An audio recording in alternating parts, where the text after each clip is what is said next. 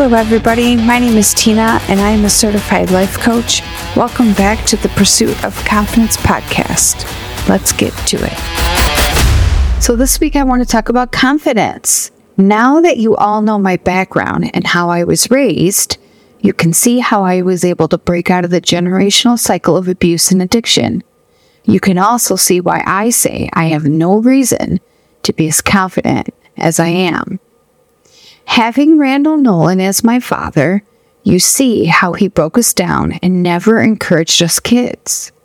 Growing in adulthood, I could have become shy and timid and insecure because of that abuse. I could have become afraid. I could have withdrawn into myself. But instead, I became angry and confrontational. I always challenged those in authority. I didn't trust people and always questioned motives. I had a hard time believing in others and believing in myself. I was hard and I didn't allow others to be good to me. So, where did I gain my confidence? How did I allow myself to become vulnerable and open? When I started doing life coaching, I came across some really interesting concepts. One was called how to enjoy being you. Another one was your thoughts about you. And the other one was building confidence and self love. These were the main three tools that I used to transform myself and my life. The how to enjoy being you was a lot of hard work. I had to dive deep into who I was, and at that moment, I was having a hard time looking at all that. I looked at who I was as a living, breathing person, and I had to learn how to just be grateful for that alone. But I didn't understand that. I didn't know how to do that. I was looking at how my experiences in life weren't something to cringe at or shy away from. I had to learn how to be proud of everything in my life and all of my experiences and be grateful for those things that I went through. I looked at all of my thoughts that were always showing up, like the should be's and the could be's or the could haves. I looked at how I was supposed to be a, a problem and learned how to turn those supposed to be's into things that I liked about me. For example, instead of thinking how something should be and how that was a problem, I looked at how I wanted it to be. And then I thought how it was going to change. So I didn't want to think anymore how my life was supposed to be different. I wanted to stop thinking how I was supposed to be different. And I turned that into what decisions have I made in my life that I wanted and has been brought to me and where I'm at? How has the decisions I made turned me into who I am now? What are those conclusions from the decisions? And so I came up with my decision to keep my baby when I found out I was pregnant. I came up with the decision how I wanted to work two jobs and go to school and make a better life for me and my child. I came up with the decision how I made the abuse on my body and I ended up being overweight and addicted to weed and pills.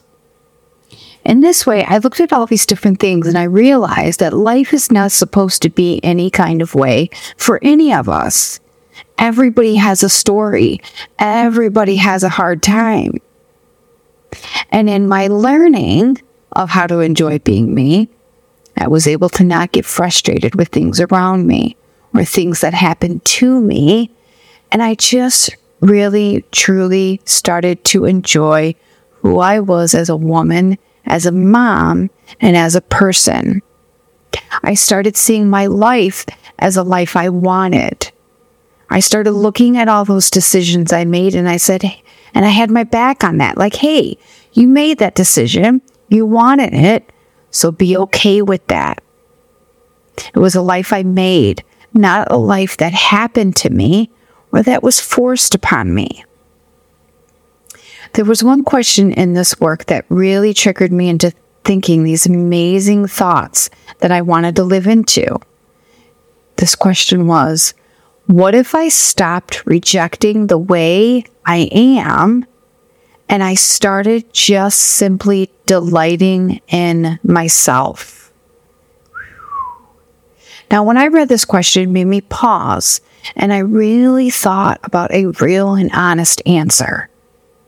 This was a way to actually be real with myself in a way that I never was before. I realized that life or others don't owe me anything, no matter what my past was, no matter my trials and tribulations. The only one who owed me anything was myself. So I leaned into this new perspective and I really worked hard to redo my thinking. I uprooted things and I replanted new ones. I stopped thinking I was a victim and I stopped comparing my failures, my personality, my body, my life, my past to others and thinking how I wish I had a different life and a different past. I let go of all of that. It was so freeing. It really was. But sometimes it was hard because I held on to such ways for so long.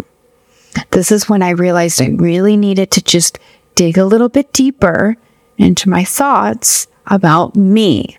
I was taught that you are only defined by how you think about yourself.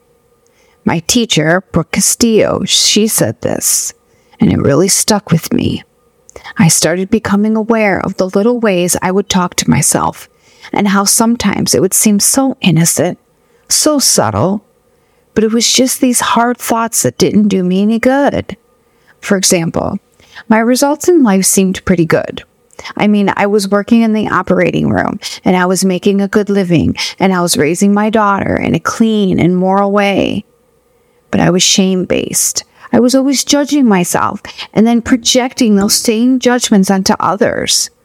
This is how I showed up in my life. I wasn't creating anything on purpose. I wasn't thinking on purpose. I was letting my brain go with thoughts that were always there instead of changing them into thoughts that served me and that I could ultimately grow with. I was limiting myself in the thoughts about myself. I hated my body. I hated how challenging I was. I didn't like that I was unapproachable to others. I didn't like how I was a victim.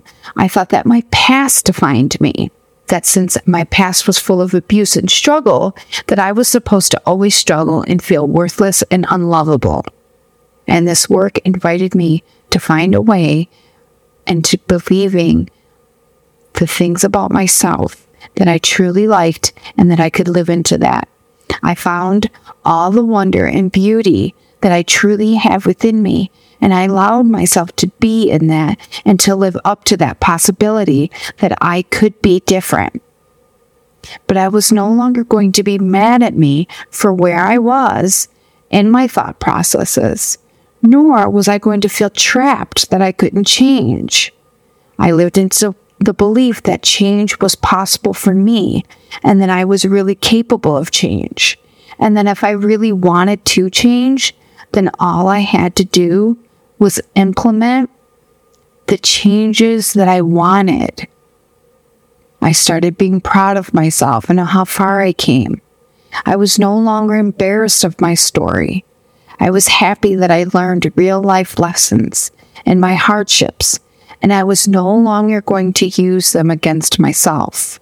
I was no longer going to compare myself with other women in my mothering or in my body image. I was finally owning up to how I treated others and used the excuse that I had it hard so others should feel sorry for me. I was done thinking that way. I was done with thinking I was a victim. I was now practicing the actual thoughts that it takes to have compassion, generosity, and kindness for oneself. This kind of work led me into the concept of self love and self confidence. I used to think how self love was some abstract thing, like if it was for like the woo woo people who had been taught the meaning of love.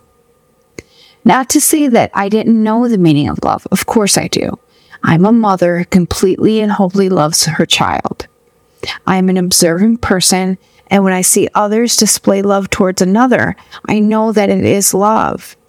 And I have true faith in God's love for me and my love for Him. But self love, no way, no how. Like that, it's just so foreign to me. So I started asking myself, where do you need to love yourself? Where do you want to love yourself? And how can you love yourself? These questions helped me to open up for learning. They helped me become receptive to what I might find and to what I wanted to be. I told myself at the start of this self love journey that I was not going to judge myself for where I was at. And I wasn't going to feel guilty about how much work I thought I needed to do in order to be where I wanted to be. It was all going to be something that I faced with patience. And when I viewed it all this way, I was able to come from a place of real self love. I actually remember connecting that in my brain. And, uh, and it was like an epiphany. I was like, ooh, that's what self love looks like. That's where it can be applied. I felt really good about that. Then that feeling and those thoughts were repeatable to me. I was able to come up with ways that I actually loved myself for. I was able to forgive myself and some of the bad choices I made for my life concerning my daughter. I was able to forgive myself for all of the self abuse I practiced. I no longer talked bad about myself, not even in a joking way. I stopped calling myself names like dumb or ridiculous or unpleasant. I stopped believing the thoughts that were implanted into my brain by my parents or my abuser. I was able to love myself for who I was, no cover ups, and no excuses. I was able to love myself enough to forgive my parents and to forgive my daughter's father. I was able to let go of the self deprecating thoughts I had around my brother and our relationship. I forgave myself for feeling like I was nothing. These emotions were really kind of hard to process. I wasn't used to allowing the negative to come at me. I was used to buffering them and eating my feelings or getting high and forgetting about them. This new way of being in tune with my thoughts and my feelings was sometimes overwhelming and difficult. It was very stimulating, and I had to intentionally process what was coming up. I couldn't just go about my day while I was feeling some of this. I remember going into my room after I put my daughter to bed and laying there and closing my eyes and telling my brain, This is overwhelm. There is no danger. You're okay. You no longer need to feel guilty. You no longer are a victim. You are in control. Your body belongs to you. You are doing so good. I am so proud of you. I love you, Tina. In this way, I was able to get my thoughts in subjection to me. I was taking over on how things were being done up there in my brain. I was finally determining how I intentionally wanted to think and feel about myself. And that thought was love. That feeling was love. Now, those thoughts and feelings come so naturally to me now but back then, I had to force it. I really had to take over what my brain was offering up and replace them with all of these generous, kind things that I wanted to believe in me.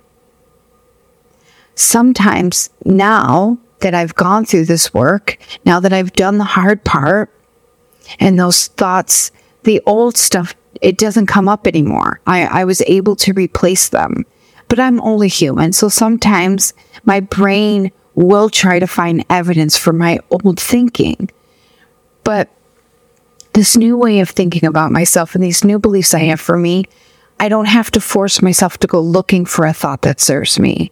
I can just think it and I really truly do believe it. This is how I was able to be self confident. I was taught that self confidence is something that I can rely on myself for that I didn't need to go looking to others to boast about me in order to feel confident. that it all came from how I actually thought about me and my capabilities. That is having a growth mindset and allowing for failure. The new beliefs that I was allowing was my way of actually developing the skill of self confidence. I became more aware of the evidence around me that I was capable and worthy and really good at certain things. I was able to really trust in my decisions and follow through on my commitments. From this, I have been able to lose the weight. I have been able to get past my addictions. I've been able to clean out my life from clutter and unwanted items. I was able to show up for my daughter in a whole new way and trust in her and her capabilities. I actually have more trust in others and I believe in the goodness of others now. So many different ways that self confidence shows up, and in turn, it projects onto others. And I am able to be open, honest, and vulnerable without worrying about rejection or criticism or embarrassment. This work literally has changed my life. And I know that I can really help support you in changing your life too. This work is so important and it is so meaningful, and I would love to share it with you all. So, I have a dedicated spot on my website for this transformational work. I want you to go to my website. It's coachwithnolan.com. And there's a link there and it takes you to a scheduling calendar. And there you can actually schedule a free session with me. And I want to help support you in changing your life too. Okay, everyone, that is all for me this week. Thank you all so much for allowing me to share this with you. I would love if you left a review. Please, please, please let me know how you are enjoying our time together. Thank you again for being here and supporting me. I hope you all have a wonderful day.